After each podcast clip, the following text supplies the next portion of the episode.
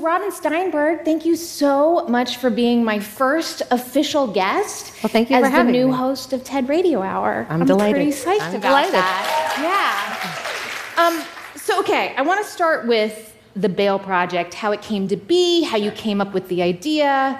The story goes that 10 years ago, you and your husband were eating Chinese takeout food when you came up with the concept. You'd been a public defender for over 30 years, but there was this moment where you decided something had to change. So we had both spent decades um, in the trenches of the criminal legal system as public defenders, uh, fighting for each and every client the best we could, defending people's humanity and their dignity, and fighting for their freedom. And no matter how good we were as lawyers, and I like to think we were really good, and how forceful we fought on behalf of a client, sometimes it all came down to a few hundred dollars.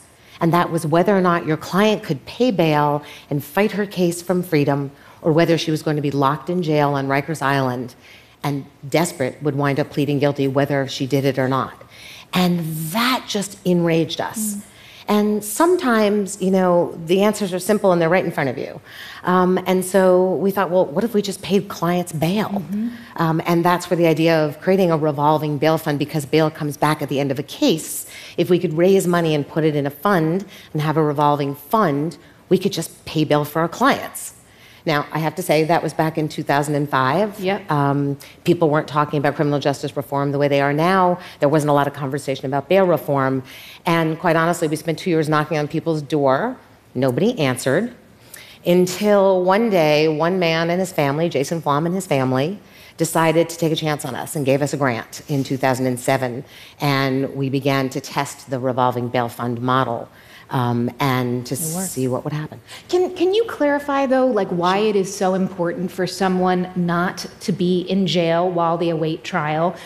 You've explained this in the past, and it really blew my mind because I had no idea what could happen in those days or weeks before someone actually has to plead their case. Sure. So, being held in jail even for a few days can change the trajectory of your life. It is not only the place where you can be victimized sexually, you can be exposed to violence, you'll be traumatized in all sorts of ways while you're in the jail. And even that's even the first few days or a week is when most jail deaths actually, whether they're suicides or homicides, actually happen. Um, but while you're sitting in jail, and understand, folks sitting in jail at pretrial have not been convicted of a crime. They're there because they don't have enough money to pay bail. And while that's happening, people's lives are falling apart outside. You're losing your job. You might be losing your home. Your children might be taken from you. Your immigration status might be jeopardized. You might get thrown out of school. So it's, it's the damage to you that's happening in our local jails, but it's also what's happening to you and your family and your community that you've been removed from while you're waiting for your trial, which, by the way, can take days, weeks, and no exaggeration, can take years. So, you explained this sort of crazy limbo that people are in from the TED stage in 2018. Um, and I want to just play a quick clip from that talk that you gave, which was incredibly moving. Can we play that? It's time to do something big. It's time to do something bold. It's time to do something maybe audacious. We want to take our proven revolving bail fund model that we built in the Bronx and spread it across America, attacking the front end of the legal system before incarceration begins. The energy in the room when you gave your talk was palpable, and it ended up getting you quite a bit of funding from the Audacious Project, which is TED's initiative to get some of these big ideas support to make them actually happen. Uh, can you explain what has happened since you gave your talk? Sure. So the Audacious Grant allowed us to take our proven concept and to scale it. And the idea is that we are scaling this model across the country. Uh, we're currently in 18 different sites, um, and we are doing two things. Right? The Bail Project is designed to both provide an immediate lifeline for folks that are stuck in jail cells simply because of poverty, because they can't pay their bail. Um, and that's the immediate a response to the immediate direct emergency and human rights crisis that we have in this country around pretrial incarceration. But the second thing we're trying to do is we're testing a model that we call community release with voluntary supports. And what we're trying to prove is A, you don't need cash bail, people will come back to court without cash bail. That myth has already been debunked, mm-hmm. and we mm-hmm. know that. But we're also trying to model you can actually release people back to their communities with effective court notifications, make sure that they're connected to services they might need, and people will come back to court while their cases are open and until those cases close. Um, it is in an effort to move policy forward mm-hmm. to ensure that systemic change happens. But here's our fear it's a race against time. Because as this conversation picks up speed and as bail reform begins to take hold, some systems will move to new systems that we fear will recreate some of the same harms, right, that the initial bail system happened. Those are racial disparities, economic inequality, and we can actually recreate that if we don't get this right. And so we're at a race against time to prove that you can do a community based model that doesn't require uh, electronic monitoring or risk algorithms or jail cells or cash bail, but that you can simply release people to communities with supports, and that will work. I want to come back to that in just a minute. Sure. But before we do that, you know, my background is as a tech journalist. And when you talk about scaling a program like this, I can only assume that you are facing completely different challenges than, say, a founder of an app or a platform or something like that. What are the challenges? I mean, you're going to states with different laws. Each city must be so completely different. How do you do it? So, you know, scaling the revolving bail fund itself, that's been the easy, elegant solution, right? That's, that's the easy part. That's direct service part. We can scale that across the country. The ground game, the teams that work as bail disruptors for the bail project at different locations across the country, they have to take our model and adapt it to the unique needs of each jurisdiction. And that's where it becomes complex and it's very resource intensive because criminal justice is incredibly local. And so, how each system operates is unique. And what the needs of our clients are are incredibly different from jurisdiction to jurisdiction. So you can be in Oklahoma, and what you know is that communities have been ravaged by the opioid crisis. And when we're bringing people home, we have to connect them to services that might address that. When you're in Spokane, you're talking about an epidemic of homelessness. Uh-huh. So when you're thinking about providing direct services and bringing people home, you have to be mindful of the fact that in that jurisdiction, that may be the biggest obstacle for people is that they don't have shelter. And so we need to adapt our model in every jurisdiction we go to to address the needs of that community. I mean, I can only assume that some of these communities are not so happy that you're there. That must be a reality of it. Is it a do you have to win hearts and minds as well in some of these places? So I think it depends on the definition of community. So communities that have been targeted by our criminal legal system for generations, communities of color, low-income communities, marginalized communities, women across the country, they are more than happy to see us come because we are just an immediate lifeline. Bail funds are a tool to get people out as an immediate lifeline. It's not a long term systemic answer, right? But people are, of course, they want to get out, they want to go back to their families, their communities want them home. Um, have, has there been some opposition? Sure, of course. Um, you know, when we go into a new site, we, we do so carefully, we prospect it carefully, we try to understand who are our partners on the ground that might help us in this initiative grassroots organizers, not for profit organizations, systems holders, sheriffs, right? who's, who's going to support us and who our opposition might be.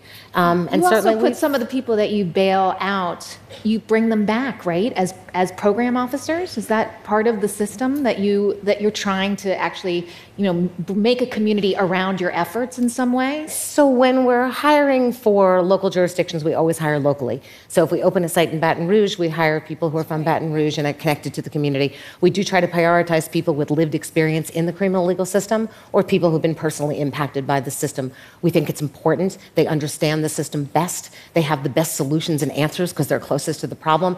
And they're credible messengers for the clients that we're going to be interviewing and providing bail for. Okay, so you touched on this. Criminal justice reform has become a hot topic. You, you, must be like, yay, finally people are talking about this thing that I've been banging on about for decades. We, here in California, actually, though, there has been a big change. Now, it's, it's complicated, but my understanding is that they're getting rid of cash bail. Good thing, bad thing, not quite that simple to explain? So, everything about criminal justice reform, and particularly bail reform, is way more complex than it looks, right? So, it's easy to have a hashtag that says end cash bail. Totally right. We have to eliminate unaffordable cash bail forever, right? We know it, money isn't what makes people come back, it's a myth let's get rid of it. But the question about what comes next is very, very complex, and California was a good example. Mm. Uh, there was a bill that worked its way through the political process called SB 10. Uh, it started out as what looked like a bill that would actually move towards more decarceration. By the time it came out of the political process, frankly, it was a bill that almost nobody in the community would support, uh, including the Bail Project. Um, and it had gone through um, some changes in that process that placed, you know, pretrial services in the hands of law enforcement that put people through risk algorithms that sort of had a lot of the telltale signs of a system that was going to recreate the same um, racial inequity and economic inequalities that we had always seen. And so that bill actually moved through the process, and we thought that was the end. But then the bail bond industry actually got 400,000 signatures um, to put it on the ballot. So in November, Californians will be voting on whether or not SB 10 should go forward or not. So, Californians in the audience, you will be voting on this. How should they vote? So, I'm not, you know, I am not so bold as to say that. I may be audacious, but I'm not that audacious. But what I will say is educate yourselves. Understand what you're voting on. Understand what it means to hold somebody in jail who hasn't been convicted of a crime simply for their poverty right? And ask yourselves do we want to have a criminal legal system that incarcerates people before they've been convicted of a crime? Do we want to have a criminal legal system that continues to target community of color and low income communities across this country? Do we want to continue the damage and the devastation that we have created through mass incarceration? So I'm not taking position on which way you well, should vote. She told me backstage, can I just say, that she was like, I'm not sure how I'm going to vote yet. I mean, it's that well, the problem is difficult. The, the problem right? is the well, it's a the little more complicated. It's being proposed. It's the form of SB 10 as exists is not is not a bill that most of us would support, right? But yeah. eliminating cash bail is critical. All right. So I want you to forecast into the future.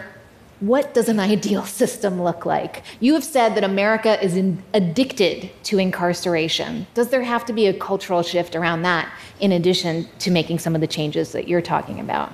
So, you know, we have to reckon with what we've done. If we don't face head on how we've used our criminal legal system and who we have targeted and how we've defined crime and how we punish people, we're never going to move forward. So we are going to have to reckon with the harm that we've caused. Right? And in so doing, we're going to have to shift our lens. And that's a real challenge for us, right? We're going to have to shift our lens from a system that's about punishment and cruelty and isolation and cages to a lens of what do you need? How can we support? Where have we failed? How can we make that better? How can we restore? And how can we heal? And if we aren't willing to do that, right, criminal justice reform is going to be stalled, or what comes next is going to be really problematic. It is a fundamental shift in the way that we see our criminal justice system. And make no mistake about it, right? The context of our criminal legal system is we have turned our backs on social problems, right? So we have turned our backs on homelessness and dire poverty and structural racism and mental health challenges and addiction and even immigration status. And instead, we have used our jails and our criminal legal system, right, to answer those problems. And that has to change. that has to stop. We have done damage to millions of people, and in so doing, we have harmed their families and we have harmed their communities, and we need to reckon with that. So I want to ask you finally. Yeah. You've got some of the smartest women in the world here surrounding you. They're energized. They want to know what to do with that energy when they go back to their communities. And actually, I know you took some of them to see a local jail mm-hmm. yesterday. Is mm-hmm. that right? I did. Can you tell us about that? So, you know, here's what we need to understand, right? This problem is all of our problems. We, each and every one of us is implicated in what our criminal legal system looks like. There is no escaping that. It reflects each of us. And every time a prosecutor gets up and says, the people of the state of California or New York or Idaho, they are speaking in your names. So we have to take some ownership over this. And we really have to own the fact that this has to change and this implicates every one of us. So, what you need to do is, as I said, you need to get educated. You also need to get proximate to this. And by getting proximate, I mean you need to go and see how our criminal legal system operates. That may mean go to a local criminal courthouse, sit in the back of a courtroom, and I promise you will never be the same. It's what made me become a public defender all those years ago. And yesterday, I took um, a bunch of people from the TED conference to the local jail here. I have been coming in and out of jails for 38 years, and I have never not been shocked, and yesterday was no exception. I was shocked, I was horrified. The conditions were dehumanizing and degrading and horrifying and incomprehensible if you don't actually see it with your eyes. It was shocking. And I saw it on the faces of the people that I was with, right? So we have to know that's what we're doing in the name of justice in this country and stand up against it. But the only way you're going to do that is if you fight back the narrative of fear that enables that to happen. And what do I mean by that? I promise you, every single time you get into a conversation about bail reform or criminal justice reform, here's what happens everybody starts talking about the scary case. But what about the guy who did X? So here's what I'm here to rest, just have you rest a little bit and sit with this, right? Despite the fact that we have used our criminal legal system and destroyed millions of people, that we have harmed people, exposed them to trauma and violence day after day after day, the truth is, when people come home, bad things happen rarely. It is the exception, not the rule. It is the extraordinary, not the normal. But if you don't know that, if you don't hold on to that, if you can't support that with data, which we can, you will be drawn into the narrative of fear that will lead us to justify the kinds of horrors we have inflicted upon communities of color and low income communities and people that become ensnared in our criminal legal system for far too long. So get educated.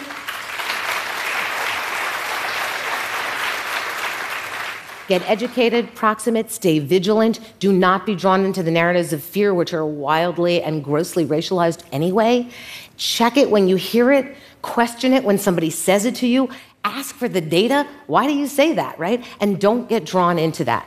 Um, and, and if you do, I'm actually convinced that we're at a moment where we will build a better criminal legal system. If you get proximate to this and you actually begin to engage in it, we will not only be a better country, each of us will be better people. And that is a worthy goal. It's a very worthy goal. I mean, did I hit the jackpot with my first interview or what? She's badass. Robin Steinberg, the Thank Bail you. Project, thank you so much. Thanks. I'm Manoush Zomorodi. I'm the new host of the TED Radio Hour, and I'll see you in the Yay. spring. Woohoo!